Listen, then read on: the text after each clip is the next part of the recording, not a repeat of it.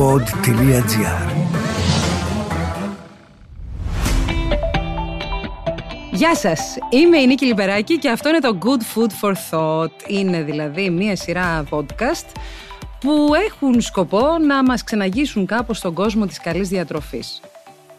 Πάμε λοιπόν να σας συστήσω, μιλώντας σήμερα για τα social media στο σημερινό επεισόδιο, τις καλεσμένες μας. Είναι η Μαριάννα Γαριφαλίδη. Γεια σου Μαριάννα. Γεια σου, γεια σου, χαίρετε. Να το πω βρε Μαριάννα σωστά, Πες δεν το. μπορώ, είναι άλλης γενιάς. Μαριάννα G-A-R-F-L-D. Το πες ολόσωστα, να ξέρεις. δεν ξέρεις πόσες πρόοδες έχω Ε, κάνει. ξέρω. Τι, από τι είναι; Είσαι από το Γαριφαλίδη. Μπράβο, γιατί Ε, μιλάει από τον εντάξει. Γκάρφι. Όχι ρε εσύ, Μαριάννα, εντάξει. Από το επώνυμό μου είναι, ναι. Είσαι influencer. Ναι. Δεν σε πειράζει να σε Όχι, λένε όχι, όχι, influencer. καθόλου. Αφού αυτή είναι η δουλειά. Περίμενε. Μισό λεπτό να ολοκληρώσω τις συστάσεις. Και η expert μας, διατροφολόγος, Τόνια Καπαρελιώτη. Καλώς όρισες, Καλησπέρα και Τόνια. από μένα. Καλώς σας βρήκα. Είναι ο δρόμος για την καλή διατροφή, δρόμος απόλαυσης ή τα λέμε για να τα λέμε; Εγώ είμαι. Η διατροφή με κέρδισε. Δεν ξεκίνησα με τη διατροφή, δηλαδή δεν ε, ξεκίνησα σπουδάζοντας διατροφή.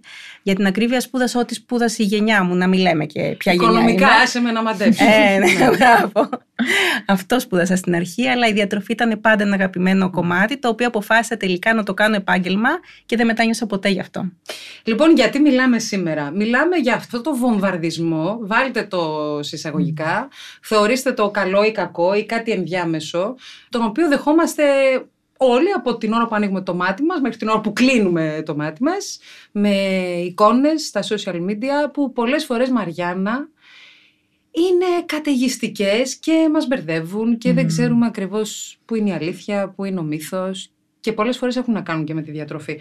Πόσο κόσμο έχεις στο κανάλι σου, Μαριάννα; Στο YouTube είναι 330.000, Πω, πω, πω. στο TikTok είναι 480.000. Είναι γενικώ ένα μίξ ανθρώπων μέσα. Αλλά εγώ θέλω να προσθέσω ότι ακόμα και όταν κλείνεις τα μάτια σου γίνονται αυτέ οι εικόνες, γιατί έχουν εντυπωθεί στο μυαλό σου. Μμ.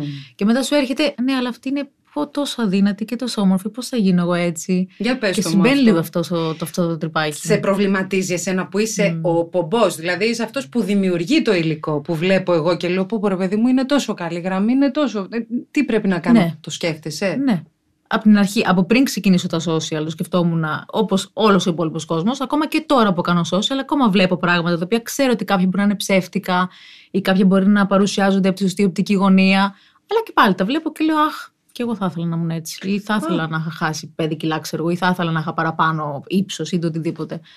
Την πατάει κανείς Ναι. με αυτό το νιά. ε; Μμ. Την πατάει, ναι. Η αλήθεια είναι ότι β- τα τελευταία χρόνια νομίζω ότι τα ψεύτικα προφίλ και αυτά, οι, όλο- οι εικόνες έχουν αρχίσει να, να, να γνωρίζονται ότι είναι ψεύτικες.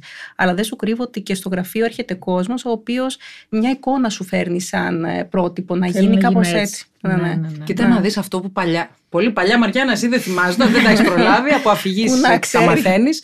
Παλιά παίρναμε μία εικόνα και πηγαίναμε στο κομμωτήριο και λέγαμε στον κομμωτή Έτσι. θέλω να μου τα κόψεις έτσι. Μμ. Τώρα μας λες ότι πάει στο γραφείο του διατροφολόγου και του λες θέλω να με κάνεις έτσι. Ναι. Και έρχεται η έφηβη με τη μαμά της. Αυτό είναι καμιά φορά λίγο σοκαριστικό. Το ότι οι γονείς, ναι, μεν, οκ, οι πιο νέοι γονείς έχουν σχέση και αυτοί με τα social media, αλλά έχουν αυτή την εξοικείωση που αρχίζει να μην τους ενοχλεί. Εκεί δεν ξέρω αν, ας πούμε, σένα, σου έρχονται σε επαφή και γονείς και παιδιά. Κοίτα, εγώ πιστεύω ότι δεν ξέρουν πώς να το διαχειριστούν οι γονείς. Μμ. Γιατί σου λένε θα το αφήσω τώρα στην κρίση του ειδικού Μμμ. για να μην ασχοληθώ εγώ. Δεν θα μπορεί, διαφωνήσω. μπορεί να είναι και κάπως Μμ. έτσι, λέει το θέμα. Εμένα γονείς όχι, δεν έχουν έρθει να μου μιλήσουν. Ε. Κάποια παιδιά έτσι από εδώ και από εκεί λίγα μηνύματα, αλλά όχι κάτι τραγικό. Γιατί θεωρώ ότι έχω εντάξει μια φυσιολογική φιγούρα τέλος πάντων. Δεν είμαι ούτε Να πολύ. το δούμε και αυτό. Τι ορίζουμε ως φυσι- φυσιολογική φιγούρα. Εγώ αναρωτιέμαι, Μαριάννα, αν κάθε φορά που ετοιμάζεις ένα βίντεο, σκέφτεσαι λίγο, ρε παιδί μου, ότι «Μα τώρα αυτό έχω και την ευθύνη ότι αυτός που θα το δει, δεν κάνει και πιτσιρικάς. Ε, Μπορεί, ξέρεις, κά- κάπως να μπει σε ένα τρυπάκι. Μμ. Περίεργο, να βάλει ένα στόχο ή να με μιμηθεί. Καταρχάς ξέρω ότι έχεις αγάπη για το junk food. Ναι, Good αρκετά food for μεγάλη. thought. ναι. Για πες. Θα σου πω. Είναι πρόβλημα. Είναι ένα πρόβλημα το οποίο εντάξει, πολλοί έχουν περάσει από αυτό. Που τρως junk food επειδή δεν έχεις χρόνο να φτιάξεις, να μαγειρέψεις. Πρόσφατα μετακόμισα που μου τα φτιάχνω όλα η μαμά μου. Τι ωραία, τι καλά μου μαγείρευε. Και τώρα πώς θα μαγειρέψω εγώ, δεν ξέρω. Θα παραγγείλω. Μια χαρά, η εύκολη λύση. Σωστά. Σωστά. Μετά βλέπεις και ότι κάνουν βίντεο πάρα πολλοί άνθρωποι που παραγγέλνουν από junk food, fast food άδικα. Βλέπεις ότι πάνε καλά. Άρα και σένα σαν influencer σε τριγκάρει λίγο να συνεχίσεις να κάνεις αυτό το βίντεο. Ξέρεις τι όμως, συγγνώμη που σε διακόπτω, Ναι. ανωτελεία βάζω. Υπάρχει εύκολη λύση, να ας πούμε βλέπω εδώ από το χορηγό μας, αλλά υπάρχει εύκολη λύση διατροφής που δεν έχει να κάνει με το junk food. Ναι. Είναι πολύ εύκολο να πας σε ένα σούπερ μάρκετ και να στοκάρεις στο ψυγείο σου 5-10 πράγματα που δεν είναι junk και να τα έχεις εκεί τώρα που η μαμά δεν σου μαγειρεύει. Ναι, ισχύει αυτό. Όχι, εγώ συμφωνώ με αυτό. Πλέον έτσι είμαι. Πάω μια φορά τη εβδομάδα κάθε Σάββατο. Έχω πρόγραμμα μαζί με τον δικό μου να πάμε για ψώνια κάθε Σάββατο και να έχουμε τη βδομάδα. Πλέον. Αλλά παλιά, δηλαδή στις αρχές που μετακομίσαμε και τα λοιπά, ήταν πολύ πιο διαφορετικά τα πράγματα. Αλλά φτάνεις σε ένα σημείο που δεν αντέχεις να φας άλλο junk. Μπαίνεις σε delivery app και λες: Τώρα τι να φάω, σουβλάκι, βαριέμαι, πίτσα, έλο πια. Να σου πω. Σε τέτοια φάση. Τι- Την έχεις δει Τόνια να Την έχω, δει, αξιολογεί την έχω δει να τρώει junk κάτι food. σουβλάκι, έχω τρελαθεί. Αλλά να σου πω, το σουβλάκι δεν είναι junk food. Θέλω να το ομοιοποιήσω εδώ. Εξαρτάται με τι συνοδεύεται αυτό. Εντάξει, άμα, άμα δεν έχει, ας πούμε, ξέρω εγώ, πατάτα, δεν είναι junk food. Άμα δεν Κάτσε. έχει πατάτα, δεν είναι σουβλάκι. Ε, Μισό όχι, λεπτό, είναι παιδιά. σουβλάκι, είναι Μην σουβλάκι μια αρχίζουμε έτσι. χαρά. Είναι σουβλάκι μια χαρά. Θα πω εγώ ότι πολλά άτομα έρχονται στο γραφείο μου, θα συμφωνήσω με τη Μαριάννα και φτιάχνουμε διατροφές βασισμένες στο app το οποίο βλέπουμε, βάζουμε τη διεύθυνση του ατόμου στο app και βλέπουμε μαζί τα γύρω μαγαζιά τα οποία θα μπορεί να παραγγείλει. Γιατί αν θέλεις να κάνεις μια καλή διατροφή μπορείς να την κάνεις κάνοντας καλές επιλογές από εκεί που πρέπει να παραγγείλεις. Οκ. Να ρωτήσω, ανεβάζεις βίντεο που αξιολογείς junk; Όχι απλά αξιολογώ. Βέβαια. Τρώω και ποσότητα Οκ. μαζί με την αξιολόγηση. Το να πούμε δέχομαι, και όπως αυτό. το λες.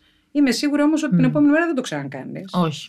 Την επόμενη μέρα τι τρως; Τρως προφανώς καλή τροφή. Ναι, εγώ εκείνη την ώρα που θα γυρίσω αυτό το βίντεο, θα το γυρίσω αυτό το βίντεο σχετικά με μισή καρδιά. Σχετικά πάντα. Δηλαδή τα πρώτα βίντεο που τα γυρνούσα ήμουν, οκ, εντάξει, ου, τέλεια, θα φάμε, μια χαρά. Μετά από βίντεο σε βίντεο λίγο δεν σε γεμίζει να φας όλο αυτό το junk.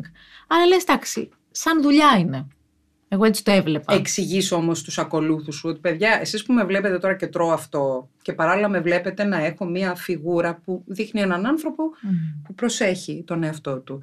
Να ξέρετε ότι μετά το βιντεάκι με το junk εγώ προσέχω γενικά. Το κάνεις Μμ. αυτό ή σκέφτεσαι να το κάνεις; Όχι, η αλήθεια είναι δεν το κάνω, αλλά θα έπρεπε. Αυτή είναι η πραγματικότητα. Οπότε μου έδωσες βήμα για το επόμενο βίντεο με junk food. την πατάει ένας influencer.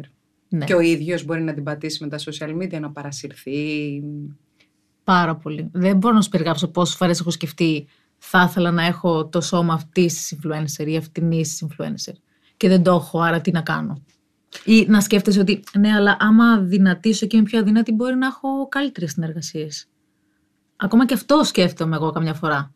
Οπότε σίγουρα την πατάει όλο όλος ο κόσμο. Θα σου πω, Μαριάννα, εγώ ότι ήμουν ένα παιδί, ήμουν επαγγελματίας διαιτώμενη, τολμώ να πω. Δηλαδή, ήμουν ένα παχουλό παιδί, το οποίο πάντα ασχολιόμουν με τη διατροφή. Όταν αποφάσισα να γίνω διαιτολόγος, αυτό που με άγχωνε ήταν να μην είμαι παχουλή, γιατί στη διαιτολόγο ερχόντουσαν να δουν ένα πρότυπο, το οποίο πιστεύαν ότι εγώ για κάποιο λόγο έχω το μαγικό ραβδί και τα ορίζω όλα. Όταν κατάλαβα ότι δεν χρειαζόταν αυτό, δηλαδή οι άνθρωποι χρειάζονταν έναν πραγματικό άνθρωπο να τους δώσει τη λύση, εκεί απομυθοποιήθηκαν όλα και σε μένα. Δηλαδή και εγώ είχα πέσει αυτό το τρυπάκι διαιτολόγος στον αδύνατη και ήμουνα και πιο κοντά στους πελάτες μου. Δεν σου λέω αυτό να φύγει με την έννοια της υγείας πάντα, έτσι, γιατί καθένας κοιτάει τη, Μμ. την προσωπική του υγεία, αλλά όλο αυτό λειτουργήσε στο να είσαι πιο κοντά Μμ. στον πελάτη σου γιατί είσαι ένας πραγματικός Και άνθρωπος. τελικά τι είναι το κανονικό, είδες είναι αυτό που λέγαμε πριν και λέω να το συζητήσουμε τι είναι το κανονικό. Τα social media μας έχουν ε, δημιουργήσει μια εικόνα κανονικότητας. Ε, ρε παιδιά δεν είναι κανονικό, δηλαδή δεν είναι κανονικό να είμαστε super model. Αυτό που τέλος πάντων βλέπεις σε φωτογραφίσεις οίκων μόδας, έβλεπες γιατί ευτυχώς έχουν γίνει βήματα. Μμμ. Δεν είναι κανονικό αυτό.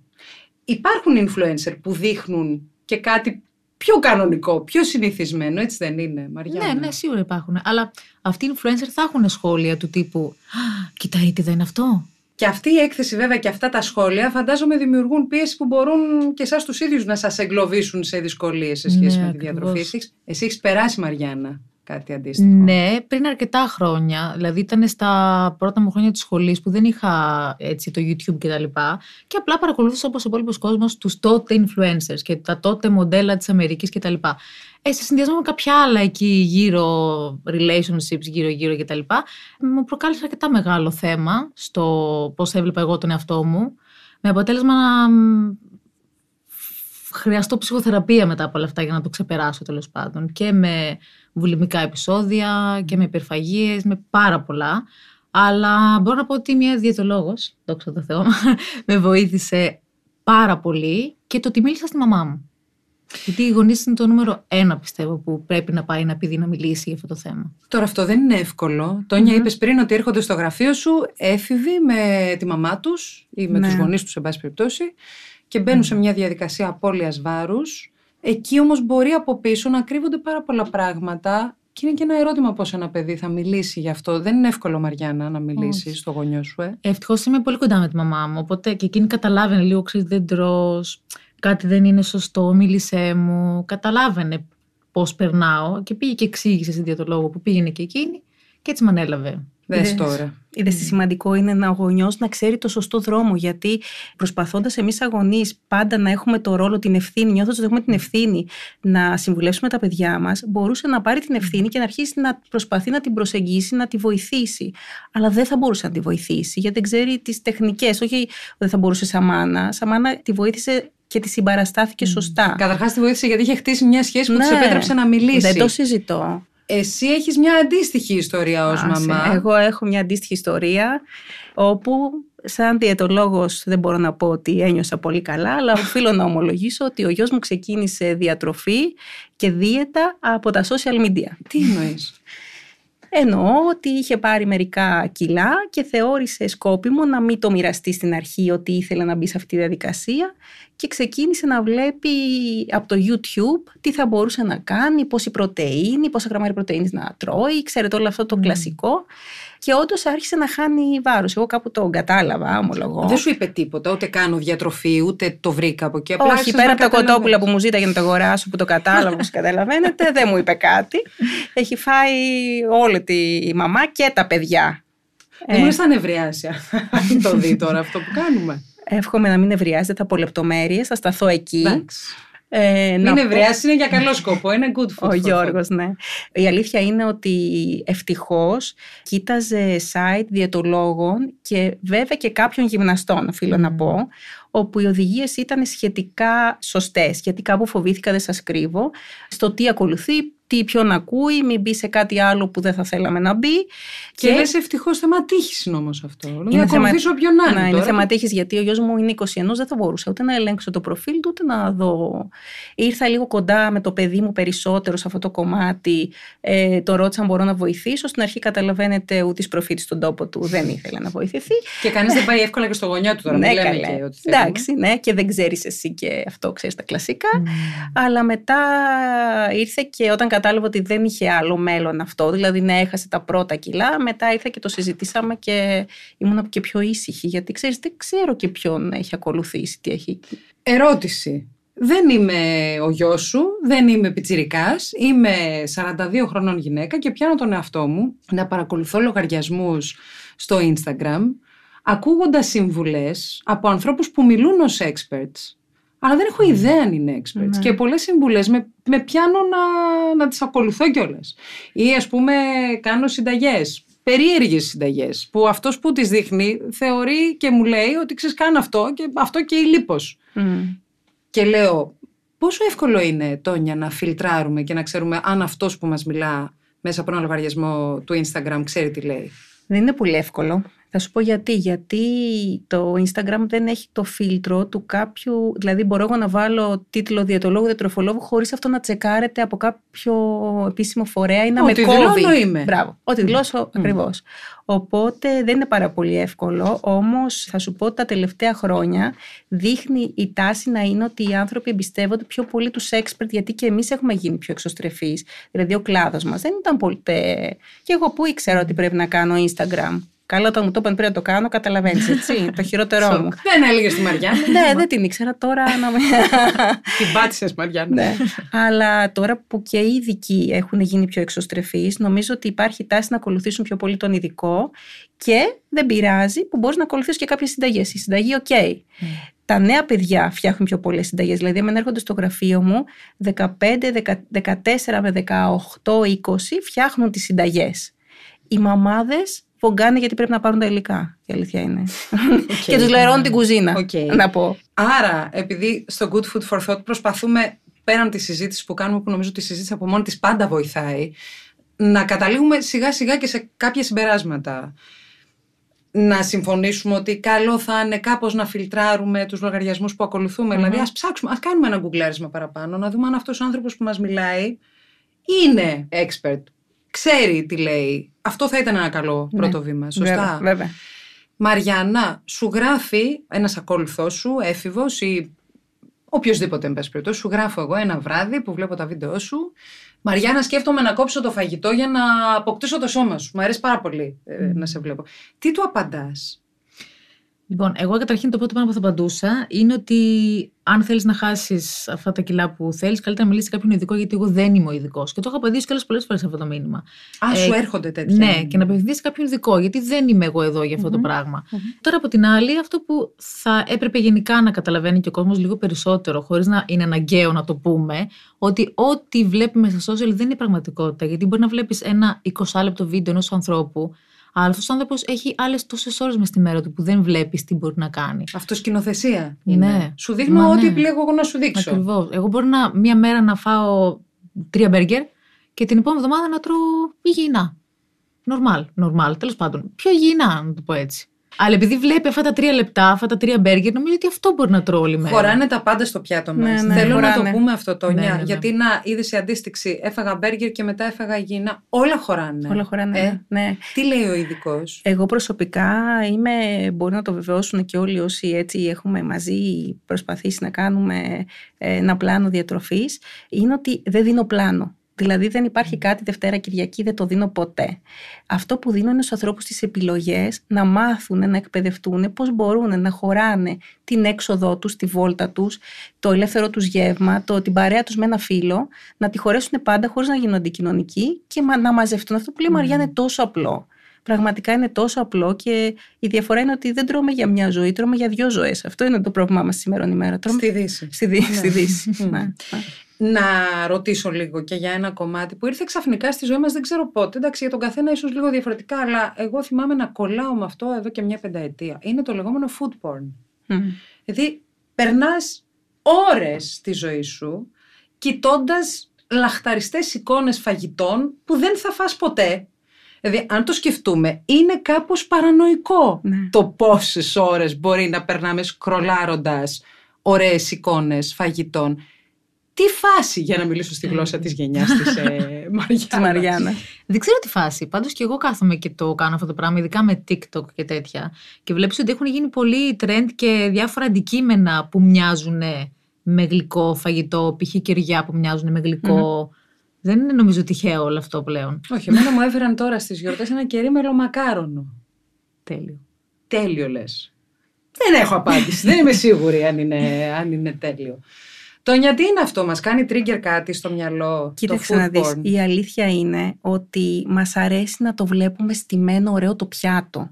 Δηλαδή νομίζω ότι γενικότερα μας αρέσει να το βλέπουμε στην εικόνα, αλλά τα περνάμε μέσα από την εικόνα πρώτα και μετά ένα ωραίο τοπίο, πρώτα το φωτογραφίζουμε και μετά το θαυμάζουμε. Δηλαδή αυτό λίγο με τα social, αντίστοιχα λοιπόν το φαγητό, πρώτα το φωτογραφίζουν και αν είναι πραγματικό ή όχι, δεν έχει σημασία, πρώτα φωτογραφίζεται και μετά τρώγεται. Ναι ρε παιδιά, αλλά πριν από λίγα χρόνια δεν υπήρχε αυτό. Δηλαδή, το φαγητό ήταν φαγητό. Οκ, απόλαυση είναι το φαγητό. Το λέμε και το ξαναλέμε. Ούτε άγχος, ούτε απόλαυση. Καθαρή απόλαυση. Με σεβασμό στο σώμα μας, στην υγεία μας. Τώρα πια είναι φαγητό για το φαγητό. Είναι η εικόνα Ναι. του φαγητού. Είναι κοιτάζω εικόνες φαγητών και μου ανοίγει η όρεξη και παραγγέλνω. Δεν είναι πολύ κανονικό νομίζω αυτό. Είναι ένα τρέντ των τελευταίων ετών που δεν επηρεάζει λίγο και το τι τρώμε. Ναι, αλλά κοίταξε τώρα να δεις. Έχει να κάνει αυτό με την όρεξη, λες εσύ. Ότι μου ξέρω, ανοίγει την ρωτάω. όρεξη. Εγώ δεν νομίζω ότι έχει να κάνει τόσο με την όρεξη. Δηλαδή, όλη την ώρα βλέπω φαγητά μπροστά μου. Δεν ξέρω πώς γίνεται. Είναι τα cookies, είναι δεν ξέρω και εγώ τι. Όλη την ώρα βλέπω φαγητά μπροστά μου. Αυτό που με κάνει ίσως να νιώθω, ε, όχι εμένα σαν, ε, σαν Τόνια, γιατί εγώ μαγειρεύω, είναι που έρχονται ενοχικά οι γυναίκες και μου λένε να ξέρεις δεν μαγειρεύω. Αυτό είναι ένα άλλο κομμάτι, δηλαδή, που βλέποντας ότι υπάρχουν τόσο η πληθώρα φαγητών που τα φτιάχνει τόσο ωραίο ο άλλος, που μαγειρεύει συνταγές και ξαφνικά σου λέει: Ναι, αλλά ξέρεις, εγώ δεν μαγειρεύω. Ε, δεν πειράζει. Δηλαδή, Καταρχάς, δόξα τω Θεώ, ζου- ζούμε σε μια εποχή και σε μια περιοχή του πλανήτη που έχουμε πρόσβαση σε καλή τροφή που, Έτσι. Που πωλείται. Δεν, Έτσι. δεν χρειάζεται πια να Ναι, τη, ναι, ναι, να τη ναι. φτιάξεις, Ναι, αν δεν ναι. έχεις το χρόνο ή τέλος πάντων τη Μμ. γνώση ή το μεράκι ή οτιδήποτε. Να γυρίσουμε φτιάχνοντας συμπεράσματα λίγο και στο κομμάτι του body shaming. Το Μμ. είπε πριν η Μαριάννα. Νόμιζα, Μαριάννα, ότι έχει τελειώσει αυτό το πράγμα. Όχι, όχι. Δεν θα τελειώσει ποτέ αυτό το κομμάτι. Όσο υπάρχουν τα social, δεν θα τελειώσει ποτέ. Γιατί ο άλλος μπορεί να σου πει ότι θέλει χωρίς να υπάρχει ταυτότητά του κάπου. Δεν θα έρθει να σου το πει ποτέ face to face. Αλλά όταν υπάρχει αυτό το comfort ότι το λέω από το κινητό μου, από το πληκτρολόγιο, ο άλλος δεν με ξέρει κτλ. Το λέει έτσι, Σε επειδή νοιάζει; βαριέται. Πλέον όχι. Παλιά το κοιτούσα. Πλέον όχι. Έναν 15χρονο όμως μπορεί να τον νοιάζει. Και όχι μόνο αυτό. Ένα 15χρονο που μπορεί να βλέπει σχόλια που, βλέ- που ας πούμε, κάνω εγώ βίντεο. Ναι. Έχω σχόλια από κάτω, α, ξέρω εγώ, κυταρίτιδα, παράδειγμα. Και από κάτω υπάρχει ένα κοριτσάκι το οποίο έχει και αυτό κυταρίτιδα. Και θα πει, Όχι, Κρίστη είναι κακό. Τι να κάνω τώρα για να μην έχω; Α ακολουθήσω μια, Μμμ. κάτι που είδα στο ίντερνετ. Οκ. Ενώ όλες οι γυναίκες έχουν. Με Αυτό την όμως- ευκαιρία, δεν είναι του podcast θέμα, αλλά σε παρακαλώ το νιώσει ειδικό. Μπορούμε να ξαναπούμε ότι η κυταρίτιδα είναι κάτι φυσιολογικό. ναι, πραγματικά. Η γηταρίτιδα είναι κάτι που μπορεί να το έχει και κάποιος αδύνατος. Δηλαδή, αυτό είναι ένας μύθος.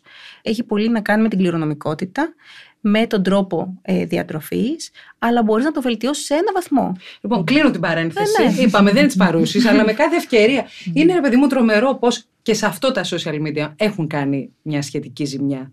Έτσι, τα τελευταία χρόνια. Δηλαδή, την εξαίρεση την έχουν καταστήσει κανόνα πρότυπο στο μυαλό μας. Είπαμε για το body shaming. Υπάρχει και ανάποδη ανάγνωση. Εγώ βλέπω, ας πούμε, τα τελευταία χρόνια και ένα κύμα body positivity, που νομίζω Ναι. το καλωσορίζουμε. Πλέον ναι, λίγα τα- μετά την καραντίνα κιόλας, βλέπω ότι έχει γυρίσει πάρα πολύ έτσι όλο αυτό. Θα υπάρχουν βέβαια οι στενόμυαλοι. Κλασικά αυτό δεν θα αλλάξει ποτέ. Αλλά κυρίως έτσι η Gen Z έχει φέρει ένα πιο body positivity vibe σε όλη την κοινωνία.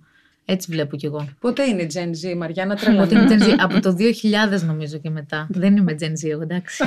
Πάλι καλά. Και εγώ προσπαθώ Πάλι να καλά. υπολογίσω. Λέω Ναι, τώρα ναι. πότε είναι αυτή.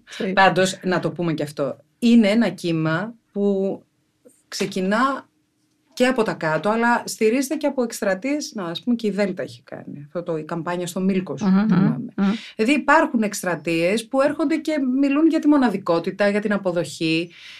Αλλά καλό θα ήταν να, να είναι η επικρατούσα τάση αυτή. Δεν ξέρω αν ισχύει. Σιγά σιγά νομίζω θα φτάσουμε και εκεί. Σε ένα βαθμό, αλλά νομίζω σιγά σιγά. Step by step. Πώς φτάσαμε μέχρι Θέλει εδώ; χρόνο, έχει δίκιο. Ναι.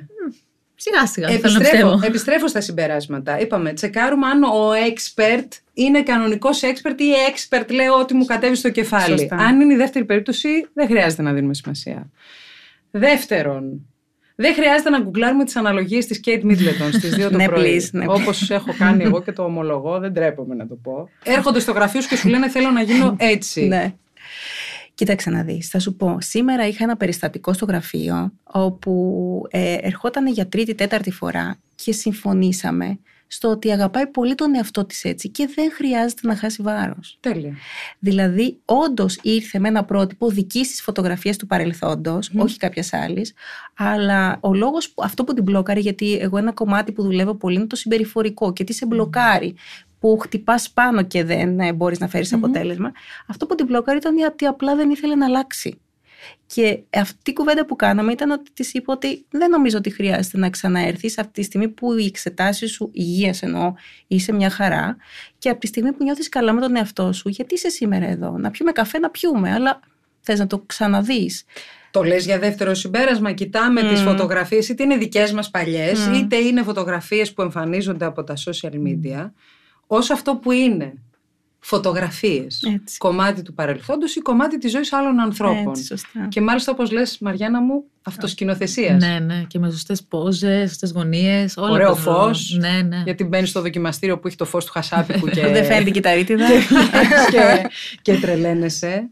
Δεν θέλω να είμαστε άδικοι με τα social media. Είπαμε τα πιο δύσκολα κομμάτια. Σκεφτόμουν το 9. Είπες ότι όταν σου είπαν να μπεις στο Instagram σου φάνηκε δύσκολο. Βούνο. Ναι, αλλά σκέφτομαι ότι τα social media απ' την άλλη είναι και ένα παράθυρο. Δηλαδή, ένας άνθρωπος που δεν έχει πρόσβαση σε έναν ειδικό, μπορεί να μην έχει τα χρήματα, μπορεί να μένει κάπου μακριά. Αν πράγματι βρει έναν λογαριασμό πραγματικά ειδικού ανθρώπου, μπορεί να βοηθηθεί.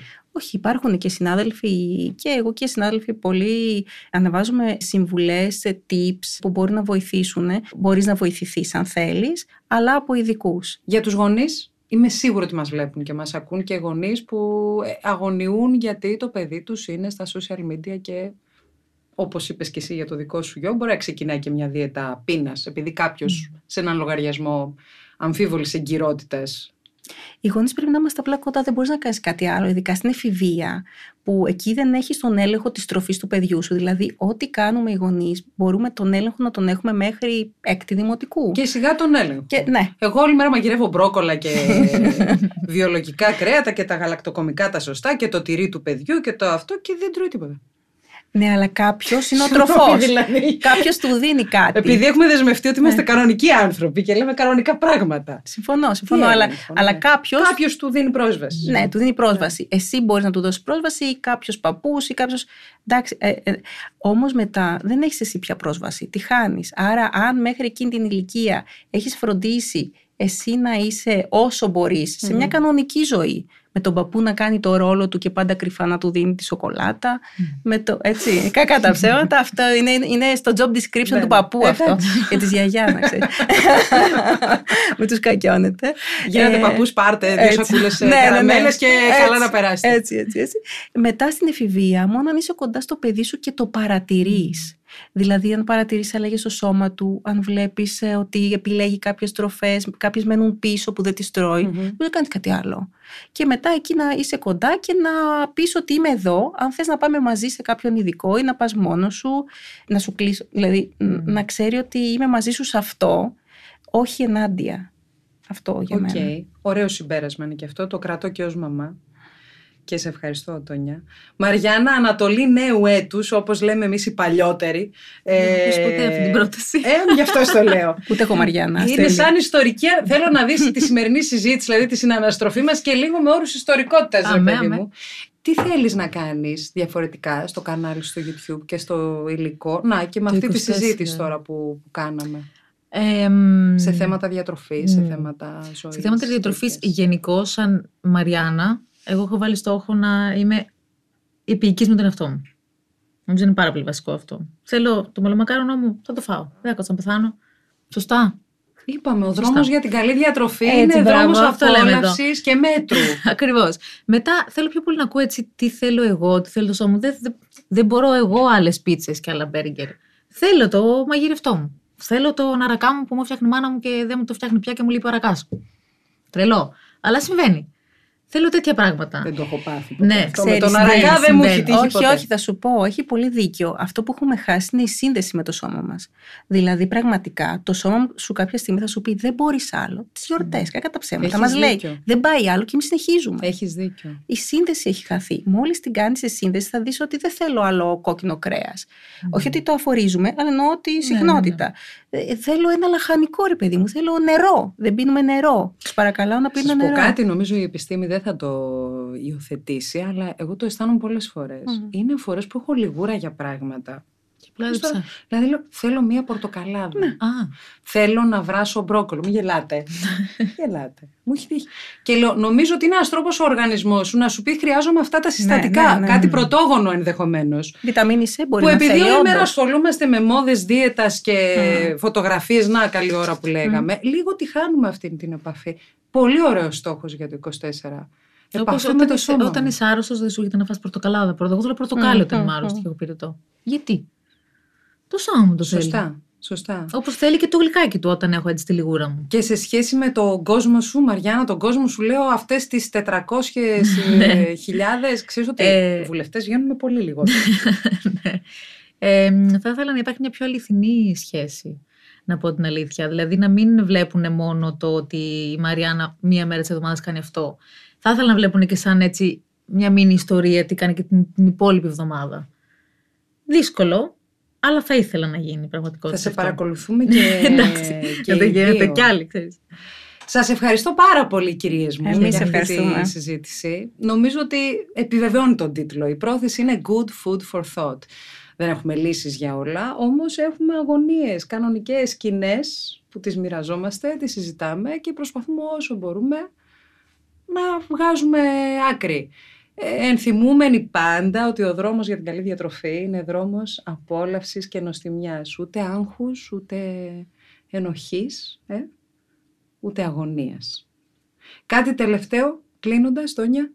Εγώ να πω ότι η διατροφή πραγματικά πρέπει να κουμπάει στην πραγματική ζωή του καθενός είναι πολύ πιο εύκολα τα πράγματα από ό,τι τα έχουμε κάνει.